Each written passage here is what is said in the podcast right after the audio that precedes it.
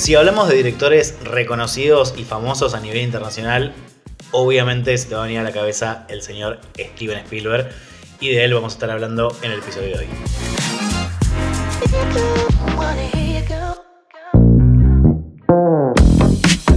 Hola amigos de internet, bienvenidos a un nuevo episodio de No Solo para Cinéfilos. Como les dije en la intro, el día de hoy vamos a estar hablando de Steven Spielberg. Y les contamos que el fin de semana fuimos por primera vez los tres juntos al cine a ver The Fabelmans. Que ahora en un ratito vamos a estar hablando de, de la peli. Franco y yo ya hicimos nuestras reseñas, pues adictos a trabajar. Pero. Yo no trabajo. bueno, en esto. Claro, sí, bueno, trabajar trabajo, obviamente. Eh, y aparte, bueno, vamos a estar hablando un poco del cine de Spielberg en general. Y cada uno de nosotros hizo un top 5 de sus películas preferidas de Spielberg. Que no quiere decir que sean las mejores, sino que son las 5 que a nosotros más nos gustan o más nos han marcado la vida. Porque creo que si hay algo que tiene Spielberg es que a todos, la gente de nuestra generación, nos ha marcado. Sí, bueno, un poco lo repasamos en, en el primer capítulo donde hablamos de películas que nos marcaron y yo creo que todos habíamos mencionado alguna de Spielberg, ahora no me Yo acuerdo. sí, vos sí, creo que fue uno. Yo no tenía ninguna, pero claramente sí. ¿Estás Sí. arrepentido de lo que dijiste en el primer capítulo? Pido perdón, por favor, Spielberg. Eh, deja a mi familia en paz. Esteban. Eh. Eh, no, ahora no me arrepiento de no haberla puesto, pero. Qué tarada que sos. ya saben Eh. todos que tengo 5 años. Eh, ya todos saben que te gustan esos chistes pelotudos y que te gustan los dramas chiquitos familiares. Sí. Eh, no, verdad me arrepiento de no haber puesto ninguna película de, de Spielberg porque siento que hay otras cosas que me marcaron más, pero creo que toda la gente que tiene hoy en día entre 40 y 20 años una película de Spielberg Sí. se, se- se llevó de, de- de algo como algo especial en su vida. Y algo que me flashea también de Spielberg, no sé si les pasó después cuando hablemos del top 5, seguro lo, lo vamos a abordar, pero no flashamos todos con una profesión que nos vendió Spielberg a través de sus películas. ¿Cómo que? Como paleontólogo, como arqueólogo. Ah. ¿Entendés? Sí, sí, sí, sí. No sé, hoy la NASA, los extraterrestres, ser científico, no sé, ese tipo de cosas. Que, es que para mí justamente eso pasa por algo que después vamos a hablar de una característica muy esencial del, del- del cine de él. Pero bueno, me gustaría que hablemos un poco de, de Fabelmans. Eh, no vamos a profundizar mucho porque no queremos spoilear. Obviamente los invitamos a ir al cine a, a verla porque la verdad que está buenísimo. Sí. Creo que en algo coincidimos que nos gustó a los tres un montón. Y además que nosotros ya subimos nuestras reviews como que son análisis más profundos en cuanto a calidad. Acá vamos a hablar más en líneas generales de qué nos pareció. A mí me gustó mucho la peli. La verdad que fue con muchas expectativas porque la película no solo está nominada a un montón de Oscars, es de Steven Spielberg, que eso ya obviamente le da como un label ahí, a gran- ahí grande. También se llevó el Globo de Oro a Mejor Director y Mejor Película, así voy tirando como datos de premios. Entonces es una de las grandes candidatas a llevarse Mejor Película. O sea, en realidad está entre esta, Banshees y Everything. Entonces como tenía muchas expectativas. La vi, me gustó un montón. No sé si, si, o sea, si la pongo al mismo nivel que sus películas más icónicas, digamos. Pero bueno, por otra parte, también es una película que acabo de ver. Por ahí, tipo, con el tiempo le, le tomo más cariño y demás. Pero sí me parece una película súper bien hecha. O sea, a nivel cinematográfico, obviamente, es un 10. Eh, me parece que la película, obviamente, trata como dos costados muy claves, que es, eh, digamos, equilibrar la vida personal de Steven, contarte la historia de su vida, su infancia, su adolescencia, al mismo tiempo que introduce esta pasión por el cine y lo entreteje con eh, sus experiencias de vida, digamos. Y a mí todo lo que es el costado de cine me llegó un montón y me emocionó, obviamente no lloré, pero, pero sí como que me, generó entusiasmo, me, o sea, conecté con la película por ese lado. Pero la familia no conecté tanto y eso que yo pasé por un divorcio familiar, pasé por eh, tener una familia como medio partida, así, eh, pero no, no me terminó de llegar. No sé, ¿a ustedes qué les pasó? A mí me pasó, me, me emocioné en un par de momentos, se me llenaban los ojos de lágrimas, no se me llevó a caer ninguna, pero me emocioné, a mí, oh, bueno, ya saben todos, el drama familiar Sí, me gusta sí. mucho, me gusta mucho. Eh, con eso la pasé bien, igual creo que las partes que me emocioné fueron las, las situaciones relacionadas con el cine.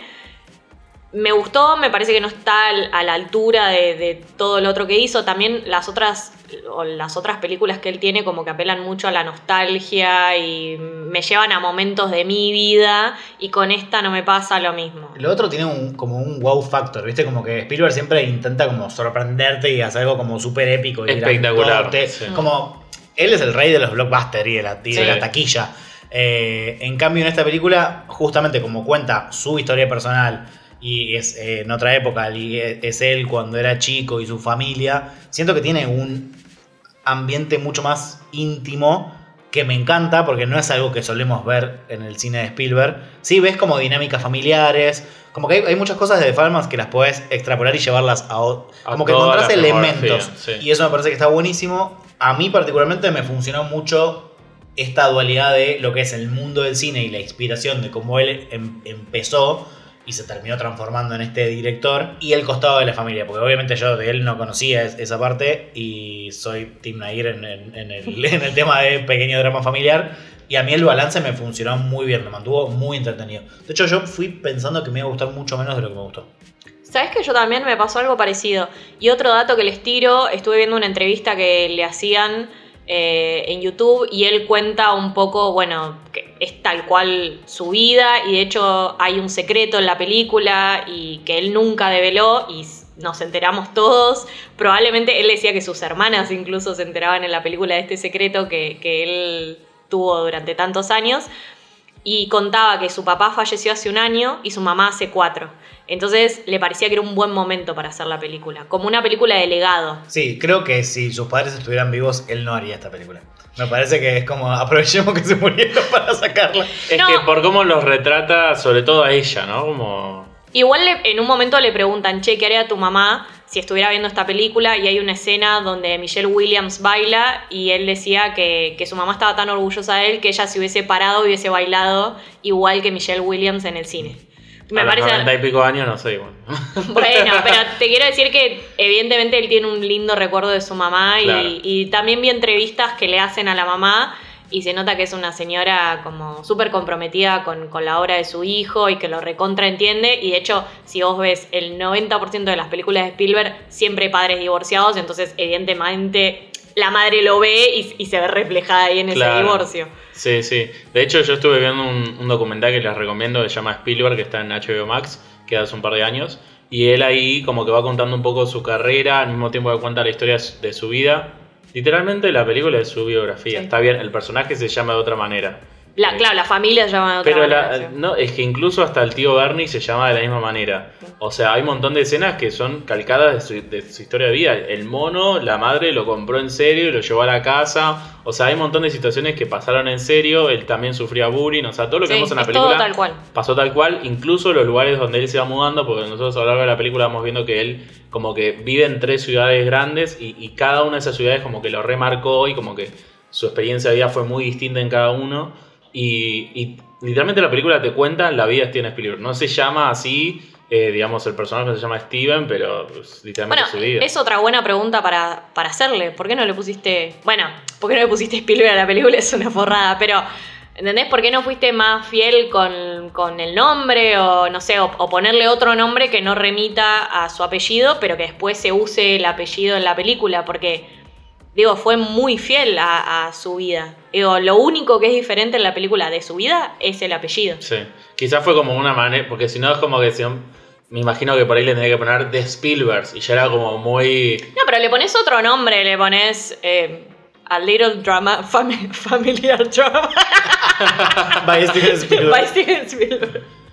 Sí, no sé, le, le podría haber puesto, puesto otro nombre. De hecho, en un momento me llamó la atención que estuviera tan eh, focalizado en el punto de vista de- del chico y no se llame la película con Steven, ¿me entendés? O, bueno, Steven igual porque también Sí, es una historia familiar. O sea, por- hay un protagonista, pero la historia es una historia de Sí. una familia.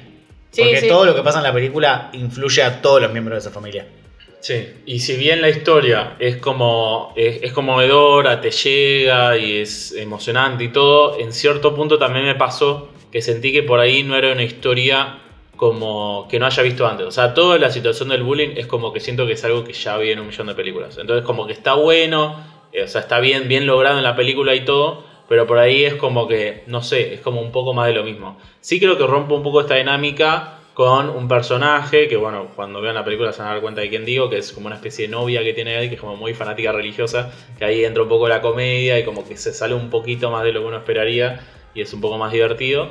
Pero en general como que siento que la película como que queda un poco en lugares comunes. Y cuando sale y, y- realmente se vuelve algo original es cuando mete un poco esto del cine en el medio y te muestran a él tipo haciendo trucos de cámara para hacer películas caseras, tipo haciéndole agujeros a la, a la cinta para que parezcan disparos de balas. Todas esas, todas esas cosas como que, me- no sé, me reinspiraron y me hicieron apreciar un montón el cine. Y eso es lo que yo más me llevo de esta película. El costado familiar, o sea, si bien me gustó y todo, como que eso no fue lo que me impactó a mí.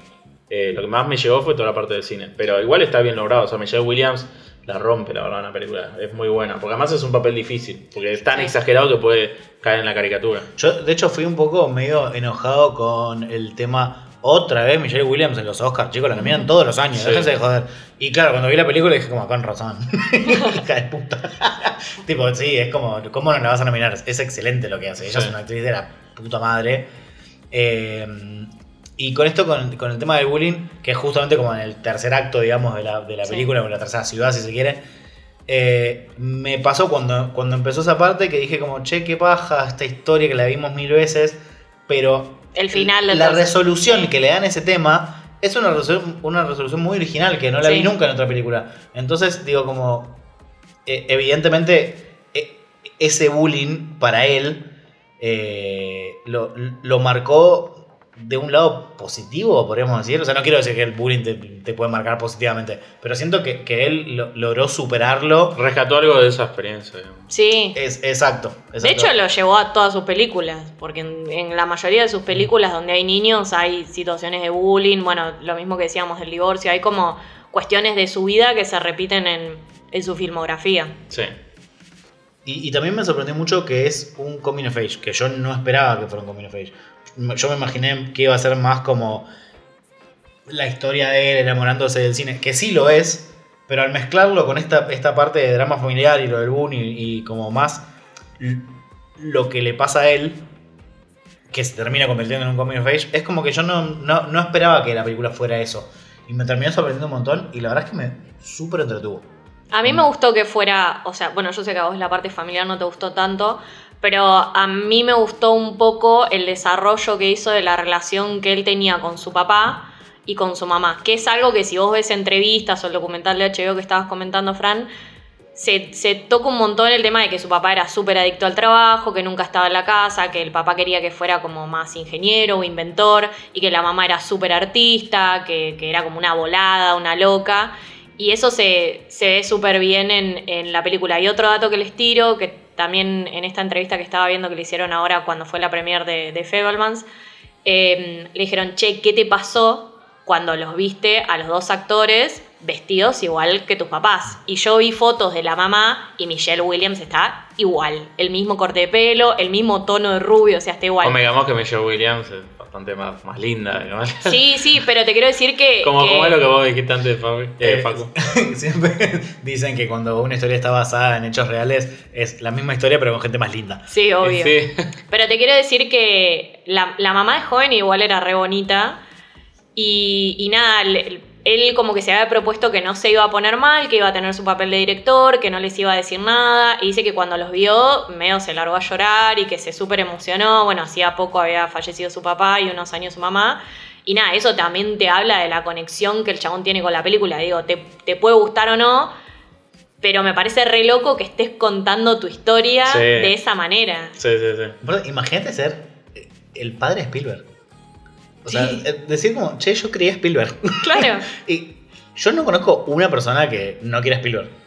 O sea, pr- primero creo que por esto que decía antes de hay, hay varias generaciones a las que les, con sus películas les ha marcado la vida. Pero no sé, nu- nunca en mi vida conocí a alguien que diga como, ay, qué película de mierda que hace Spielberg. Bueno, o, pará. o me cae mal. A- ahora que, que estábamos viendo el documental, justo hablando esto de me cae mal Spielberg, qué sé yo, un comentario que, que está bueno para rescatar es Spielberg en los 90, cuando empieza a hacer estas películas así súper taquilleras, es recontra discriminado por lo que es más cine de autor o cine arte. Le dicen, che, lo que vos estás haciendo no es arte. Tipo, tu- lo tuyo es masivo. Y el chabón se defiende como diciendo, che, pero qué, ET, ponerle la bicicleta eh, con, con el bicho y la luna, eso no es arte. Entonces, digo, como una pregunta que surgió también es, ¿qué es arte? Claro. ¿Y sí, por qué esto no entra en esa categoría? Pasa que el director de cine más arte, entre comillas, le da mucha bronca que, que alguien eh, tenga éxitos de taquilla. Sí. Claro, Es como sí. Es lo que está Esa- pasando con los directores y Marvel, que tipo le empiezan a tirar a Marvel con todo porque Marvel le está yendo. Pero hay lugar para las dos cosas. Sí. Pueden convivir tipo pequeñas películas y, y arte. Y esto también no deja de ser arte, solo que bueno, es un público mucho más masivo, apela mucho a la nostalgia. Entonces es obvio que se suma más gente a este barco. Sí, es que además, o sea, si bien la película no me, como te digo, no me volvió loco, ¿no? O sea, hay top de lo mejor del año. ¿Lo Eh, hubieras puesto en tu top si lo hubieses visto antes? No, porque todas las películas de mi top tienen de 9 para arriba y hasta le di un 8,5. Pero igual me pareció muy buena película, o sea, un 8,5 para mí es tipo mejor que... Es un montón. Sí. 8,5. Yo la hubiese puesto en mi top. de Claro, pero porque vos das, no das eh, tan buena nota como yo, digamos. No das 9 así. Ese profesor malo. Claro, vos le diste un Soy un 8, bolino del cine. Vos le diste un 8,75, Le di creo. un 8.75, le puse más nota que vos, que Sí. no suele pasar casi cual, nunca. no o sea, pasa, sí. Siempre yo tengo nota más baja. Igual le vos. una nota muy parecida, ahí nomás. Ay, yo le Sí, hubiese obvio. puesto un 150 igual. Pero porque no me parece una mala película. O sea, me gustó, empaticé, casi me largo a llorar, todo. Pero no sé, no, no, me, no, no me voló la cabeza, ¿me entendés? No me pareció increíble. Claro, Sí. ah, Igual yo tengo todo un sistema de puntaje. o Sí, sea, ya sé. Sí, pero bueno, lo que iba es que si bien la película no me fascinó el top del año todo, sí me parece que es una película que está buenísimo que exista. O sea, Sí. porque, porque Spielberg es un tipo que, o sea, le, le debemos un montón. O sea, Sí. nos marcó la vida a todo el mundo y el tipo quiso, quiso venir y contar su historia y cómo se enamoró del cine y me encanta que esté esa película ahí para cuando quieras ver a uno de los maestros del cine de la historia y tipo quieras ver su historia y cómo es que llegó a hacer todo lo que hizo. eh, está ahí. Porque además me encanta que a lo largo de la película, o sea, en ningún momento nosotros vemos cuando tiene éxito. Viste que muchas veces en la biopic después hacemos un flash forward y lo vemos, no sé, teniendo éxito. Acá ya todos sabemos lo que el tipo hizo. Entonces Sí, ya lo da por entendido. No hace falta mostrarlo. No hace falta, lo vemos caminando hacia el horizonte en Hollywood, que es el póster de la película, y ya sabemos todo lo que viene por delante porque ya lo vivimos con él. Entonces me parece que es una película que es preciosa que exista. O sea, Sí, la verdad es que o sea, recomendamos mucho, si son muy amantes del cine y sobre todo de Spielberg, me parece que no se la pueden perder. Y en el cine, para por favor. Sí, está sí. en torrent, pero es una película en el cine porque encima está filmada en 35 milímetros y tipo con todo ese grano que es hermoso verlo en la pantalla grande. O sea, tienen que ir a ver al cine, por favor.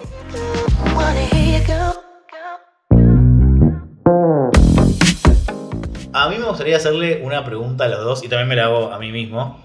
A ver, Spielberg tiene muchas, muchas películas y son todas muy diferentes entre sí. Si vos agarrás, no sé, Jurassic Park y Rescatando al Soldado Ryan, no tienen nada que ver entre ellas. Son películas infinitamente diferentes, pero al mismo tiempo tienen las dos la esencia de Spielberg.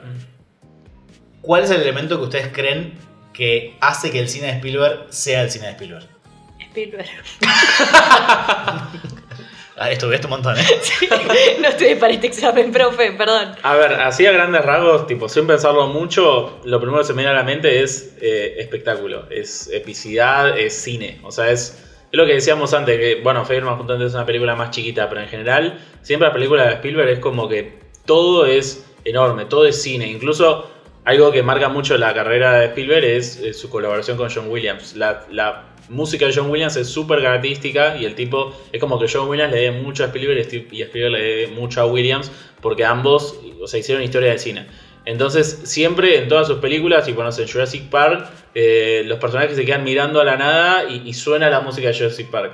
Y así pasa como en, varias películas, digamos, no sé, en Soldado Ryan también. Toda la primera em, secuencia de guerra y demás, todo es acompañado por el espectáculo, por lo Sí, grande. Como por lo épico. por lo épico, sí, por, por ese, digamos, por buscar emocionar al espectador, digamos, generar como esa, ese entusiasmo, esa emoción, apelar a eso, digamos, para mí. Para mí Spielberg tiene dos elementos característicos. Uno es el que acabas de decir, como el, el- el momento épico, pero que se, se ve como súper natural. Como yo siento que últimamente hay un montón de directores de cine que intentan todo el tiempo hacer ese, es- ese momento épico, sobre todo porque se vuelve a pirar en TikTok últimamente, porque pasa un montón, eh, pero se ve forzado.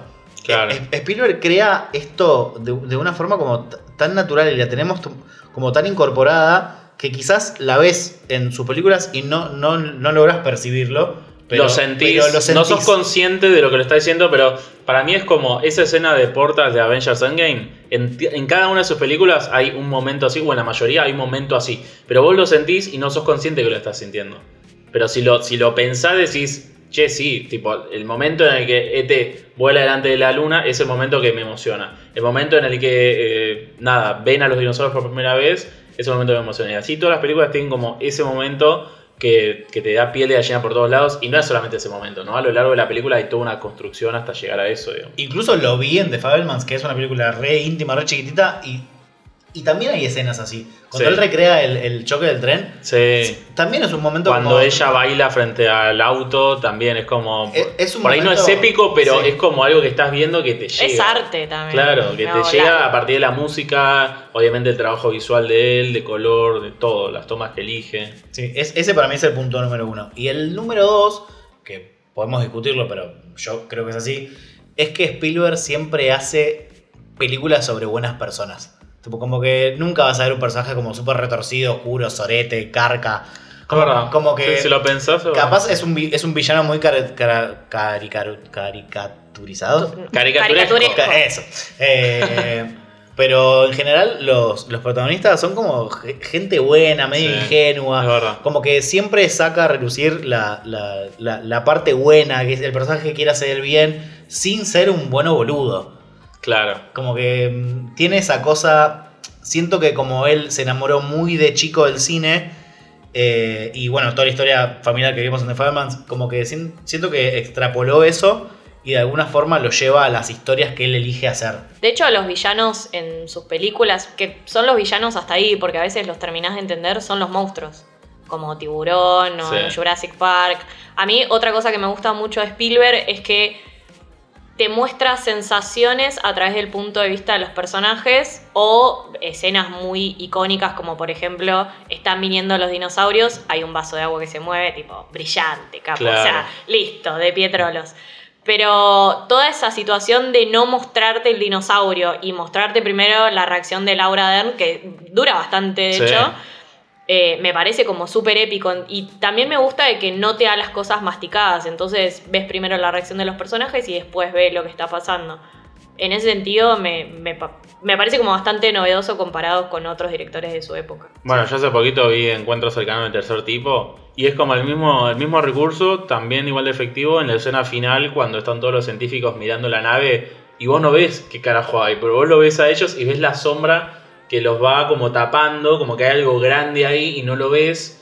Y, y- y ves como toda una toma como de 5 minutos de gente mirando y vos Sí, estás, ¿qué hay? mostrar. ¿Qué hay? Sí, y es es lo que- mismo de Jurassic Park y cuando lo muestran es una nave espectacular, unas luces tremendas. Y esa película es tipo, creo que el segundo éxito que tuvo en su carrera. Y ya ahí el tipo sabía cómo generar emoción en el espectador. Sí. Es tremendo. Es un tipo que sabe de técnica, te das cuenta que sabe de técnica. Sí, de hecho me parece que Tiburón marca un poco después lo que va a ser su carrera, sobre todo con estos monstruos o, no sé, aparatos, porque, bueno, seguro esto lo saben, pero tenía muy poca plata para hacer el tiburón y de hecho la cantidad de minutos en escena que aparece el bicho es muy poca. Sí. Entonces el tipo con la aleta, la música y la reacción de la gente tenía que mostrar terror. Y él no estaba nada conforme con cómo había quedado el tiburón. No. Algo muy interesante que mencionan en el documental, que de hecho es como que algo, de nuevo, es algo que uno no es consciente que lo está sintiendo hasta que lo ve. Es que la banda sonora de Tiburón, hecha por John Williams, está muy bien pensada en sintonía con lo que está pasando en la película. Porque cada vez que el tiburón está más cerca de la víctima, la música suena más y más y más fuerte. Y cuando está lejos, baja la música. Y es como un detalle que vos no sos consciente que, que pasa hasta que ves la película. Y es así, es como que se está acercando, se está acercando y ahí sube la música, sube la música y te genera eso. Entonces ahí vuelvo un poco a lo que dije antes de la relación entre la música y, y lo visual, que es lo que hacen que la experiencia de una película de Spielberg sea, eh, digamos, lo que es, que es, Es una maravilla. medio como un genio del neuromarketing, Spielberg. Claro. Como que piensa primero en lo que te va a generar. Y algo bastante triste que bueno hay que mencionar es que esta fue la última colaboración entre John Williams y Steven Spielberg en The Fairmans porque la última banda sonora que va a hacer John Williams es la de Indiana Jones 5, que ahí ya no dirige Steven Spielberg, y ya después de eso John Williams se retira como la persona viva con más nominaciones al Oscar en la historia del cine, con más de 50 nominaciones al Oscar. Sí, O sea, además, digo, las, las bandas sonoras de John Williams son recontra reconocibles. O sea, pones ahora la de Jurassic Park y yo creo que todo el mundo te dice Jurassic Park. El tipo hizo muy las de Star Wars y Harry Sí. Potter. Incluso saliendo de Steven Spielberg, el tipo también Claro. hizo. Tiene éxito, no lo necesita. eh, Claro. No te necesito. Silvana Suárez. No, no, es eh, nada, un genio, la verdad, John Williams.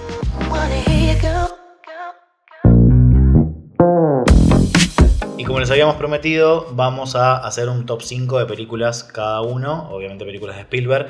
Eh, aclaración, en general nosotros cuando hablamos de películas decimos de qué año es, quién es el director, que obviamente acá son todos de Spielberg, eh, dónde le pueden encontrar y hablemos como un poco más de datos. En este caso creemos que no es, neces- no es necesario porque son películas de Spielberg, todos las vimos. Si no las viste, no sé, vivís dentro de un termo. Anda a capaz, verlas. sí. Capaz nombramos alguna que no viste. eh, No, y capaz, seguramente viste alguna película de Spielberg y no sos consciente que es de Spielberg. Porque Claro. por También. ahí, seguro que alguna de todas esas películas viste. Y otra cosa para mí importante a, a remarcar es que no estamos haciendo un top de las mejores películas de Spielberg. Estamos No. haciendo un top de las películas que nos marcaron a nosotros. Porque ya me digo que después nos van a venir a putear de. ¿Y por qué la lista de Schindler no está en el puesto número uno? Que sí, es una película de los Oscars, bla, bla, bla, pero por ahí no nos marcó a nosotros, eh, eh, digamos, personalmente. Total. Bueno, empecemos con el puesto número 5 de cada uno. Mi puesto 5 es Hook, la del Capitán Garfio, que la, la... como que la rememoré buscando, dije, a ver, voy a armar el- el- la, La filmografía. La, lista, buscar la filmografía y cuando la vi fue como, viste cuando no tenés una película muy, Claro. muy consciente y de Te la hecho, cruzás y de la creo que no me acordaba que era de Spielberg. Flashbacks. y de repente mm, volé a Sí.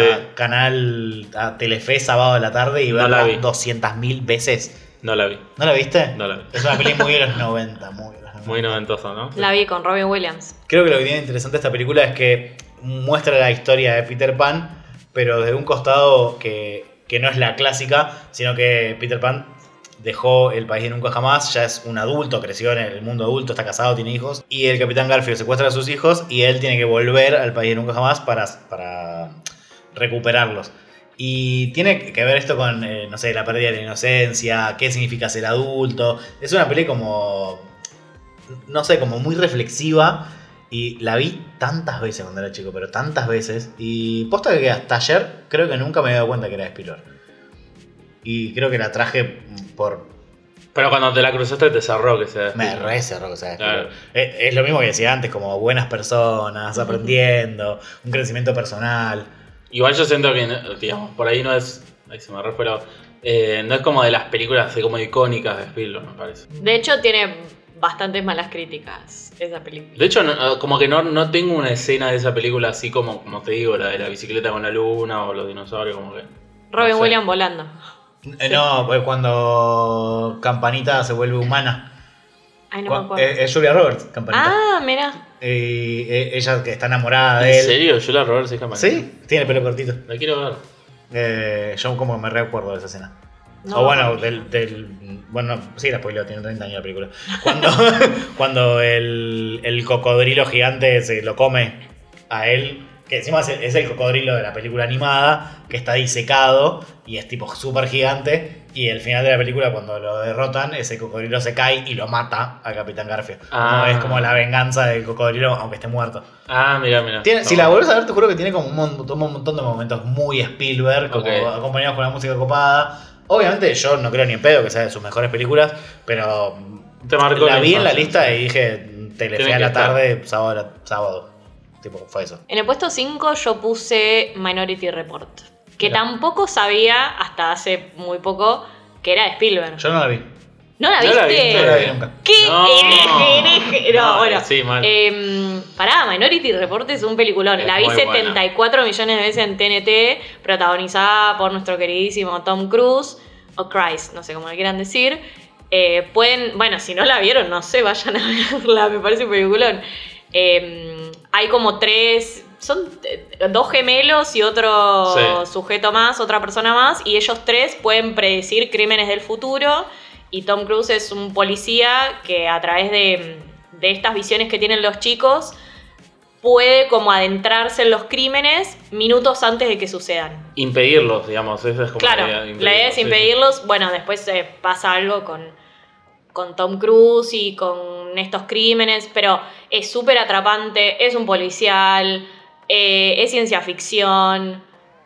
El personaje no es tan bueno, por eso por ahí escapa un poco el mundo Spielberg, porque Sí. él no es tan el típico héroe, digamos, de, de película de Spielberg. Yo siento que es de las películas menos Spielberg de Spielberg. Sí, totalmente. Como que incluso me pongo a pensar y, y no es como tan... eh, O sea, obviamente es muy buena la película, me encanta todo, pero no la relaciono ni en pedo porque no hay, no hay una familia, no hay dinámica familiar, ni hay No. ningún espectáculo grande. Es como un thriller policial con ciencia ficción que es súper atrapante.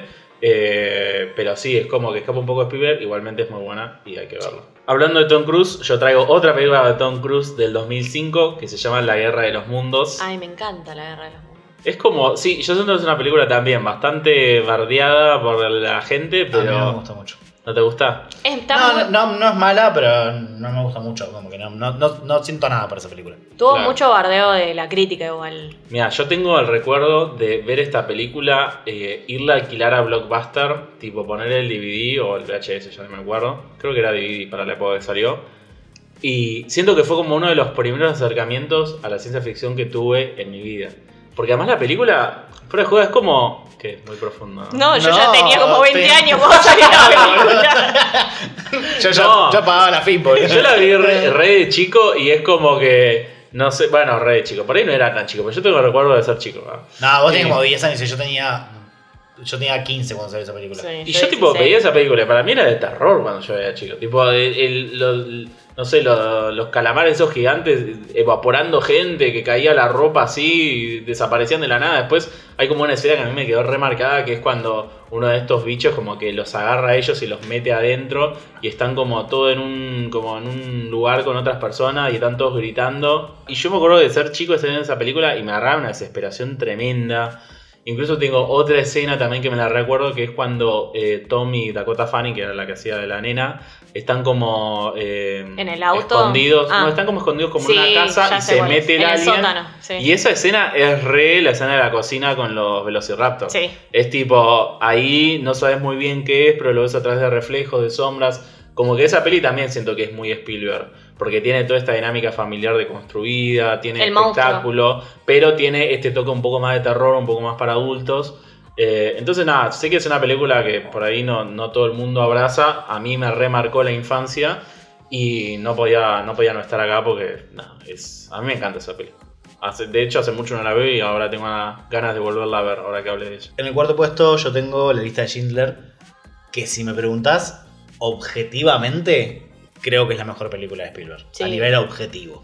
No la vi y digo que sí, te cuenta. Pero todo el mundo Lavada dice que por la las críticas. Claro, sí. A ver, yo la vi, pero la vi hace un par de años cuando me... Bueno, un par de años, bastantes. Cuando me estaba metiendo como en el mundo del cine y me acuerdo que me gustó, pero como que sentía que no la había entendido del todo, no me había llegado del todo. Siento que es una peli que tuve que volver a ver para apreciar Re, más. Por eso ya aviso que no está en mi lista, pero nada, la re tengo que volver a ver, porque sí, o sea, es... Esa y Salvador Salvador Brian, siento que son como las dos que todo el mundo tiene ahí como las mejores de Spielberg. Yo esta película la vi con mi amiga GLaDOS, que se llama Gladys, pero yo le digo GLaDOS. Eh, ella trabajaba en un estudio jurídico en, en- en el centro, tipo, no sé, en Diagonal Norte. Mm. Y los viernes su jefa se iba temprano y a veces yo iba, tipo ahí, pues yo trabajaba cerca. Y nos quedábamos, tipo, boludeando ahí hasta que se decía la hora de, de- de irse. Y me acuerdo que fui un viernes que re llovía, tipo onda de depresión, y nos pusimos a ver esta película. Como en una Ah. situación como extrañísima, pero nos reenganchamos. Era para terminar de pegarse cochazos. Claro. Claro, aparte de como, no sé, viéndola en una computadora, como todo re, re raro y es larguísima la peli. Y en blanco No- y negro. Claro, en blanco y negro. No. No. la terminamos de ver y yo la seguí viendo al día siguiente en mi casa, un fin de lluvia, tipo Ay, depresión total y, y nada, siento que la vi medio tarde, yo ya tenía, no sé, como veintipico ahí. Eh, capaz si hubiese visto antes me marcaba un poco más, pero objetivamente creo que es su mejor película. En el cuarto puse ET. Y no debería explicarles por qué. no, porque me, Pasemos a la siguiente. pasó lo siguiente. No, y después van a entender, o creo que me va a explicar mejor por qué puse las tres que puse eh, como, como top 3. Pero ET también me marcó un montón. Eh, ET me parece un monstruito re tierno, tipo, me parece re cute. La dinámica de- del niño defendiéndolo me encanta. Para mí ET es como un perro. y la gente que me conoce sabe que estoy Conectar desde la relación mascota-humano. Sí, para mí y es también, bueno, es como una mascota, pero al mismo, o ellos se lo toman como una mascota cuando lo visten y lo humanizan, pero al mismo tiempo, nada, tiene una vida propia, este tiene que volver a su casa. Entonces, eh, me gusta esa conexión y que al mismo tiempo eh, él se tiene que ir y Elliot le pide que se quede. No, no sé, me parece como muy tierno todo ese vínculo y ni hablar el vínculo de los tres hermanos que, que nada, que en principio tienen edades tan diferentes y se llevan tan mal entre ellos, pero ese, ese extraterrestre los termina uniendo. Por eso para mí es como un perro. Bueno, yo aviso que esta película está en mi puesto número 3. A mí también me marcó También. un montón. A mí lo que más me, me encanta de esta película es ET, obviamente. Obvio, Eh, me, sí, pare- ET. me parece un diseño espectacular porque, o sea, si vos lo ves al bicho y le sacás los ojos, no, no tomás en cuenta los ojos, es un bicho feo. Es un Sí. tubérculo con patas. Pero esos ojos tienen una expresividad, son tan hermosos. Está tan bien tiernos. hecho eso. Y sí. no es fácil, sobre todo en los años 80, porque esta película es del 82, estar viendo un robot y a un niño y que esa relación te llegue. Y sin embargo lo lograron, por, obviamente por todo el trabajo, por el talento que tiene Steven Spielberg y por el gran diseño que tiene el personaje y por todo lo que te genera también, cómo está filmada, cómo está musicalizada, actuada. Los niños son espectaculares en esta película, eh, los momentos de humor. Entonces, lo que yo más rescato de esa película y lo, me parece una joya es por lograr una película chiquita, porque es de una relación entre un niño y una criatura, que encima eh, es un robot literal y que aún así te llegue y te emociona y te genera un montón de cosas. O sea, es hermosa esa película. Yo también tengo ET en la lista, pero lo tengo en el puesto número uno. Ah, Ah, mirá. bueno, Para mí, ganó. eh, ¿Por qué? es, la, es la, la peli de, de Spielberg que más me marcó. Eh, más allá de que siento que a nivel técnico es muy buena, la iluminación de T es excelente, como que está muy al servicio de la narrativa. Lo que decís vos, como el, el, es una ternura, como que lo supera más. Eh, es, es como una historia súper épica en los, los suburbios, como, no sé, tiene, tiene algo que me, me rememora mucho. Y tengo una historia como muy especial con ET, porque yo la vi cuando tenía 4 años. Y cuando terminó me agarró un llanto descontrolado porque se había ido y lo había dejado Elliot solo. Claro. Y, y- No entendiste el mensaje, boludo. Tenía 4 años, boluda. Bueno, no importa, entendelo igual. Tipo, yo, pero, llanto descontrolado. Yo me acuerdo de la angustia de, sen- de sentir que lo había abandonado. Y mi papá llegó al trabajo y le dijo a mi mamá, ¿qué le pasó? Onda como, ¿por qué está llorando así? Claro, y, se rompió una y- pierna. y mi viejo no me dejaban ver ET porque, porque, porque sabían que me iba a poner Que mal. te va a angustiar. Y durante muchos años no la vi. Y crecí con esa historia de. Y crecí con esa historia de mis viejos contándome que yo siempre lloraba con ET, no sé qué. Y me acuerdo una vez estaba enfermo, tenía como 23, y dije, voy a ver ET, a ver qué onda. O sea, ¿qué- ¿cómo envejeció ET? Dios, el llanto cuando terminó. O sea, tipo, ya empecé a llorar cuando te viste que la parte que medio que se muere, que queda Ay, congelado. sí. Ay, yo ya estaba tipo al llanto vivo. Y lo peor de todo que entra mi mamá al cuarto y me ve llorando y me dice, ¿estás ET? Te tocó una fibra ahí tipo, cuando eras 23 chiquito. años el boludo. Word, word flashback. Tipo, escuchó la música y, se- y me vio llorando y sabía que yo estaba mirándote. A ver si crecé, huevón, boludo. No, yo me acuerdo que también cuando era chiquito, con mi papá tenía algo que todo el tiempo jodía con y tipo, oh, todo el tiempo me hacía esa voz, pero no me acuerdo por qué. Entonces es como que me quedó remarcado como esa frase icónica de, de la Sí. película, digamos. Y también cuando era chiquito tuve la suerte de ir a los parques de Disney, de Universal, y fui varias veces al juego Universal. Y es como que, no sé, la música me quedó remarcada y tipo, escucho la música y me lleva a mi niñez. Eh, nada, la verdad que es hermoso. esa película. Y, y la voz de T es como re tétrica, pero al mismo tiempo es como, como tierna. Tierna. ¿viste? Claro, es muy sí, es rarísimo. Elliot. Y vos decís, ¡oh! Y es tipo. Y es como un borracho hablándole a un niño. sí. En el cuarto puesto yo puse La Terminal del 2004, protagonizada por Tom Hanks. Y bueno, a ver, esta película, en, en el primer episodio yo hablé de Forrest Gump. Dije que era como una película que yo veía mucho con, mi familia cuando era chiquito. esta película y Náufrago son como la, triada, la trilogía de películas de Tom Hanks que yo veía con mi familia los domingos, tipo en la tele, era como, no sé, o sea, es como, era como esa triada de películas que veíamos todo el tiempo. Y bueno, nada, o sea, yo, como dije antes, yo de chico tuve la suerte de viajar bastante, entonces como que me parecía re loco un tipo viviendo en un aeropuerto, me parecía como una locura. Y a su vez es como una película también, como re chiquita, re introspectiva, muy metida en su personaje, en lo que a él le pasa. Y, y nada, es como una película re simpática, a su vez como medio triste, porque obviamente sabemos todo lo que pasó, por qué él quedó ahí atrapado en ese aeropuerto. También como re creativa, tipo de, de ver cómo es que él se las ingenia para sobrevivir en el, en el aeropuerto. Y de nuevo, es como una película que yo veía mucho con mi familia cuando era chico. Y no sé, me marcó un montón. ¿La hizo Tom Hanks? ¿La hizo después de Náufrago? ¿Esa? La hizo después. Náufrago es del 2000. 2003, 2002. Náufrago es del 2000 porque incluso yo lo investigué para fijarme si eran, eh, digamos, contemporáneas.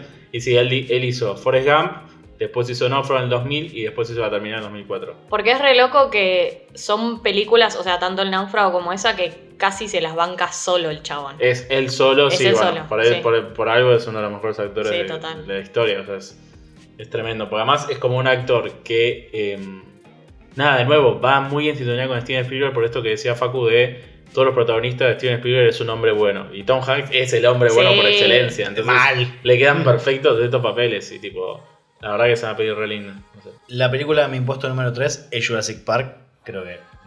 Todos ya, ya hablamos hace un Ah, rato de es, Jurassic es mi Park. top 1, obvio, es mi uno. ¿Estás en el 1? Sí, es mi uno, es mi uno también. ¿Esto bueno? Sí, Mirá. sí, sí. Eh, de hecho, ay, hasta me estoy un poquito arrepintiendo de ponerme en el 2. Creo que ¿Qué? voy a hacer un campeonazo. en vivo. En vivo. En vivo e indirecto. No, no te arrepientas, no te dejes influenciar por la masa. No, no, no, pero porque estoy pensando que la que tengo en el 2, evidentemente le tengo mucho más cariño a Jurassic Park. Así que voy a hacer un cambiazo. En vivo e indirecto. Y mi, la que tenía en el puesto número 3, en el puesto número 2, que ahora va a pasar al 3, es Rescatado al Soldado Ryan. Ah, Que la vi hace re poco, la vi en la pandemia. La vi en el 2020. Y mm, también es una peli que yo siento que la vi tarde, pero agradezco haberla visto tarde. Porque si la hubiese visto en su momento, ni en pedo me hubiese gustado como me gustó. Siento que, que- que tiene un enfoque como mucho más serio, Sí. que hay que pasarle como mucha atención a, a- a cómo están hechas las cosas. Cosa que si la hubiese visto más de chico, me, me la hubiese pasado por alto. bueno, Hasta incluso no me hubiese gustado. A mí me pasó eso. O sea, literalmente cuando nosotros veníamos charlando de hacer este episodio, ya hace un par de tiempo, un par de semanas, veníamos diciendo, bueno, vamos a hablar de Feynman, hablar de Steven Spielberg. Y yo me puse a ver su filmografía y me acordé de Soldado Soldado Ryan. Es una película que, de nuevo, mis viejos la veían en la tele y yo a veces me prendía, pero como era una peli para grandes, como que no, no me quedaba viéndola toda. Y tenía como escenas así en la cabeza, momentos, personajes, cosas así. Y la volví a ver, tipo el fin de semana pasado, y como vos decís, es como que la apreciás muchísimo más. O sea, todo el principio y todo el final de esta película es como espectacular en lo que es tipo cine de guerra. Creo que es de lo mejor que he visto en mi vida. Es una locura. Y la narrativa de los personajes es espectacular. Sí, tipo como de a poquito te van contando un poco de su vida y te vas encariñando con ellos. Y bueno, obviamente no todo sobreviven al final. Yo la tenía en mi, en mi puesto número 6. Ah, mira. Porque la vi hace muchos años, pero la vi dos o tres veces. A mí lo que me pasa igual es que se me reinicia el cerebro cada una cantidad de años, entonces debería volver a verla. Claro. Pero me gustó mucho, es una película que pasaba mucho en TNT, entonces la miraba mucho ahí. Y debe ser de las pocas pelis bélicas que realmente disfruté. Sí, yo no la tengo en el, en el top, pero sí estuvo ahí tocando la puerta, o sea, ahí a punto de entrar. Pero porque de nuevo, no es una película que particularmente me haya marcado, de chiquito Claro. no la vi completa, pero sí la aprecio y me parece un peliculón. En mi puesto 3 tengo a Indiana Jones, La Última Cruzada, que es la tercera película de Indiana Jones, que es la que tiene peores críticas, pero a mí no me importa. Y es eh, en la que actúa John Connery, que hace del padre de, de La que Harrison tiene peores críticas no es la cuarta. Bueno, sí, yo Esa estoy yo me doy hablando... cuenta que no de-. Esa, yo hago de cuenta, claro, después de la tercera no pasó nada, ¿entendés? No son canon. no, claro, no son parte, o sea, ni siquiera tienen malas críticas, no existen. Eh, de estas tres, de las tres primeras es, es la que tuvo peores críticas, pero a mí me encanta, me encanta... ¿Es la del desierto?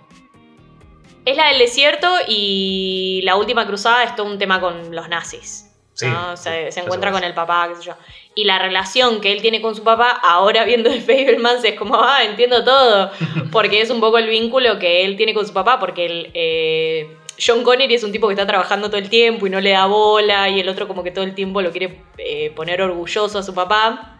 Y es básicamente un poco el vínculo que tuvo Spielberg y bueno, que se Claro. ve muy bien en The Fablemans. Sí, sí. Ah, nada, además me parece como, ahora que estamos hablando un poco de la figura del héroe o lo que es un héroe para Spielberg, lo diferente en Indiana Jones es que es un tipo como medio verborrágico, como que se manda a cualquiera, se manda cagadas todo el tiempo, es un desastre, pero por supuesto que es hermoso porque es recontrahegemónico, es muy canchero y tiene como, además de la música, tiene como cuestiones muy características que se repiten en todas las películas, como el sombrero, que el sombrero siempre, aunque le pase algo, siempre vuelve. No sé, es como una película re de, niño y que creo que me marcó. A mí Indiana Jones es como un personaje que no sé, es como que todo el mundo ama y a mí como que nunca me terminó de llegar. O sea, me, me gustan las pelis, las vi, eh, no sé, hace, hace unos años de nuevo, cuando me estaba metiendo en el mundo del cine y vi eh, Schindler, vi las pelis de Pero Indiana porque te Jones. pasa lo mismo que a mí, no la vimos de chico. Claro. Claro, yo las vi de chica. Yo no, no. siento nada por, por Indiana Jones. Al no haber crecido con eso, es como que escucho la música, tan, tan, tan, tan, y Mm. sí, Indiana Jones. O sea, es icónico, eso no lo niego. A mí personalmente, como que no, no me genera nada por eso, porque no crecimos con él.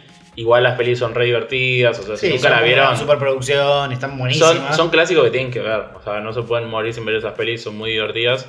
Y, pero bueno, sí, no, no está en mi top, pero bueno, igual sí, muy buenas pelis. Yo en el puesto número 3 puse a ET, que bueno, ya mencioné un poco lo que me generó en mí, muy linda peli, así que seguimos adelante. En el puesto 2 puse Atrápame si puedes. Mira, como que siento que no se me ocurrido meterla en un, en un top. Ah, La vi hace poco, la vi hace como dos años No. y me encantó. La vi 20 millones de veces, la pasaban mucho. Sí, la pasaban en el 3, en Telefe, ¿dónde? Pero la pasaban en el cable. Y... Es de Telefe esa película. Es de Telefe, bueno. Es es de Telefe, la produjo. La produjo. Spielberg y Telefe.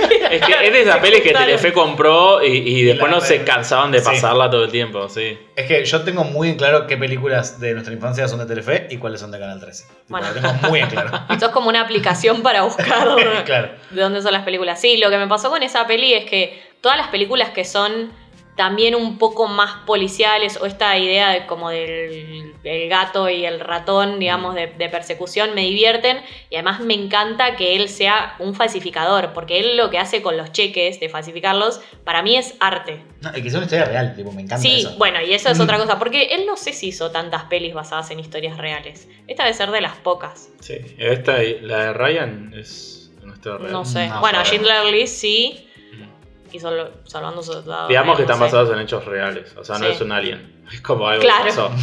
Obviamente Sí. por ahí la historia en sí ¿Cómo es que tenés real? No, no, Y también es una época donde eh, Leo DiCaprio estaba como en su mejor momento. Está... Leonardo siempre está en su momento. Bueno.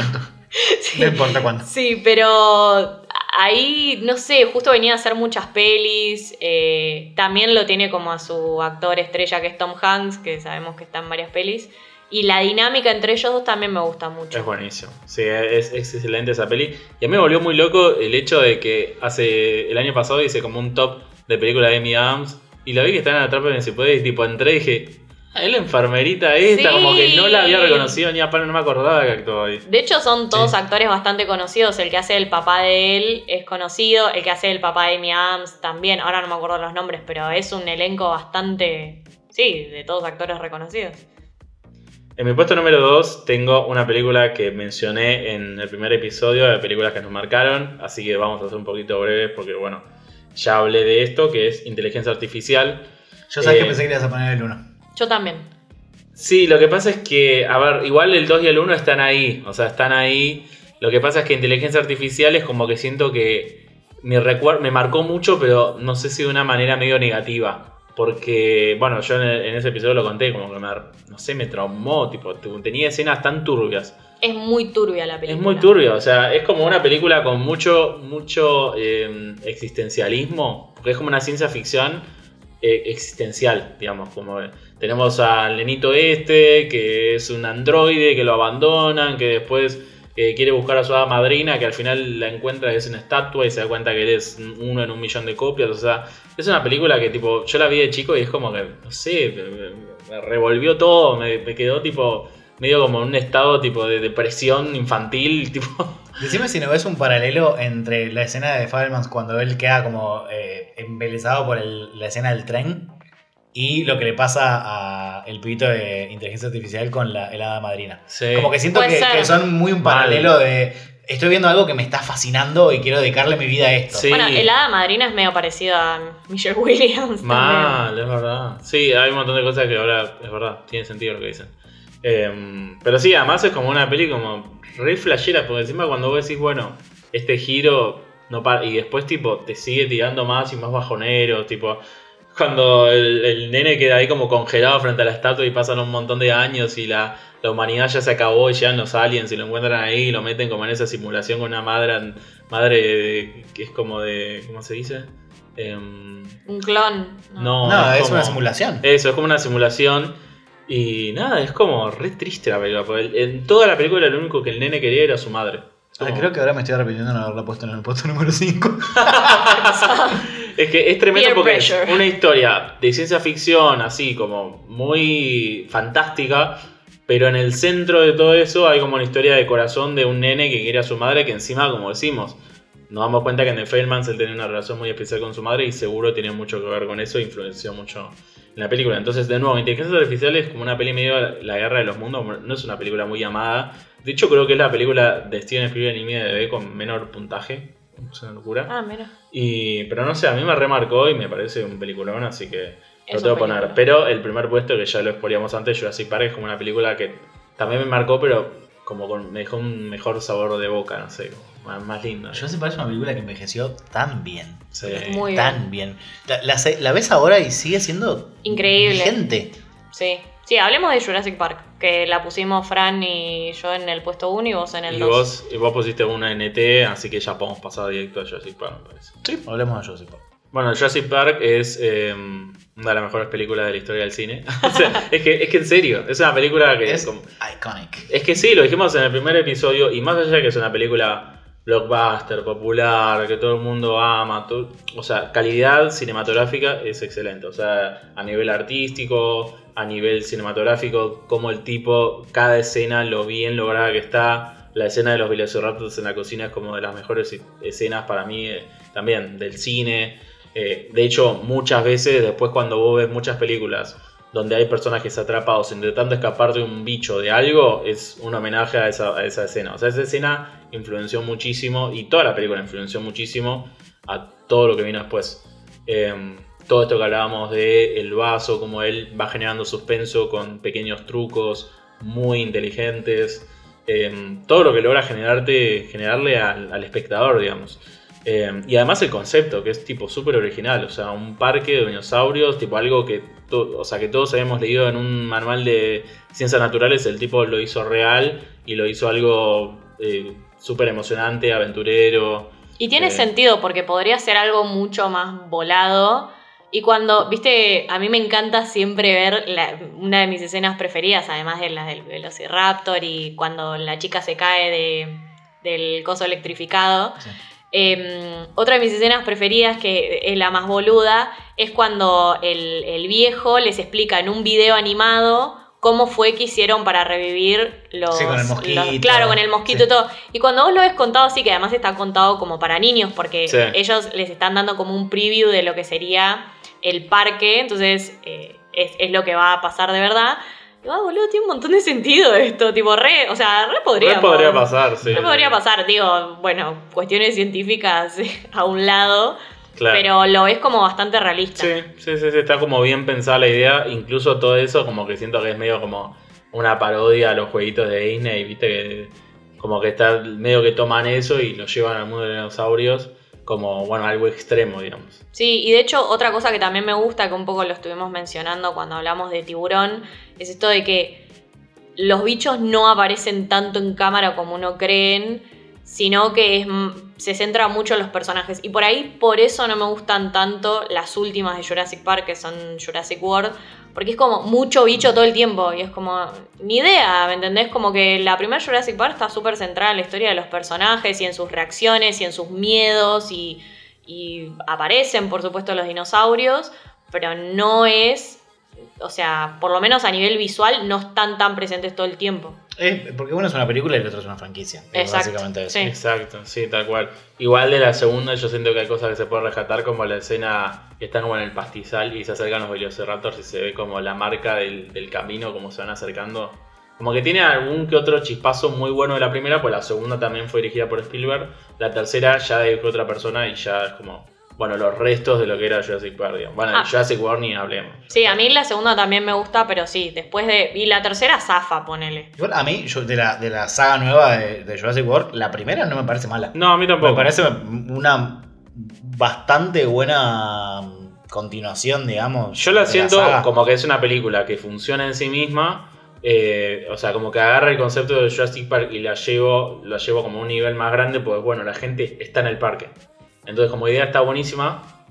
Quizás no tiene tanta identidad de Jurassic Park. Es como, bueno, Ah, tomamos este concepto y hacemos no. otra cosa nueva. Obvio no, pero me parece zafable. Sí, sí, es a mí No, es súper entretenida, pero. Bueno, voy a decir lo obvio, no está a la altura. Claro, sí, tal cual. ¿Por qué será? ¿Por qué será, claro?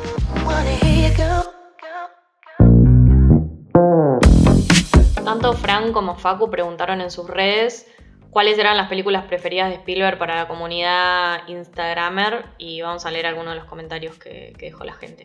Plaza Felipe dice Duel, que no la vi, es una peli bastante vieja de, de Spielberg.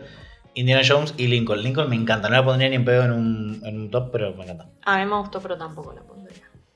Yo sé más, menciona, uff, caballo de guerra, por lejos. No hay por qué, simplemente la vi mucho cuando era chica y me encanta. Es buena esa. Barria Osvaldo menciona El color púrpura, la primera peli de Spielberg que vi, me reí y lloré con esa peli. O Danny Boy 69 también dice Color Púrpura y El Imperio del Sol. Acá Claudia Raconto también menciona El Imperio del Sol y Hook, la que dijo Facu, potencia visual entre el guion y la imagen, narrador desde la cámara, y Paulina menciona The Empire of Sun también porque es la que más me ha hecho emocionar y tiene una historia increíble. Insta es mentira, dice todas, incluso las menos buenas son obras de arte, pero Jurassic Park es única. Imposible elegir una, pero voy por Indiana más que nada porque marcó mi niñez, dice Guille Harap. Les recordamos que también nos pueden mandar audios a cualquiera de nuestros Instagram de hasta un minuto y lo vamos a reproducir. Y así lo hizo Patos Snitch, que es de Chile, y nos mandó el siguiente mensaje. Mis películas preferidas de Steven Spielberg eh, son E.T., que sin duda fue un... O sea, pude ver, verla en pantalla grande, tanto para su aniversario del 2002 como el, de, el del año pasado. Eh, también me gusta mucho La Terminal con Tom Hanks y creo que merece mayor reconocimiento eh, lo que hizo con West Side Story, Amor sin Barreras. Creo que es un muy buen remake y llega a ser incluso mejor que, que la versión original. Un abrazo y un saludo para todos allá.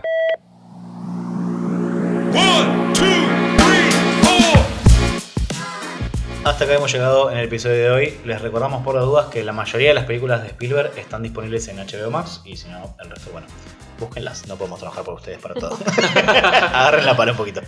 Eh, les agradecemos mucho por escucharnos. Mi nombre es Facundo Mele. Me encuentran en Instagram como arroba melenístico.reviews. Yo soy Nair, me encuentran en Instagram como arroba Nair Schumacher. Y yo soy Franco y me encuentran en Instagram como arroba rincón.cinefilo. Recuerden activar la campanita para no perderse los próximos episodios. Calificarnos. Nosotros, obviamente, siempre eh, los apuntamos con un arma. Les decimos que pongan 5 estrellas. Eh, y muchas gracias por escucharnos. Nos vemos en el próximo episodio. Goodbye. Nos Chau. vemos.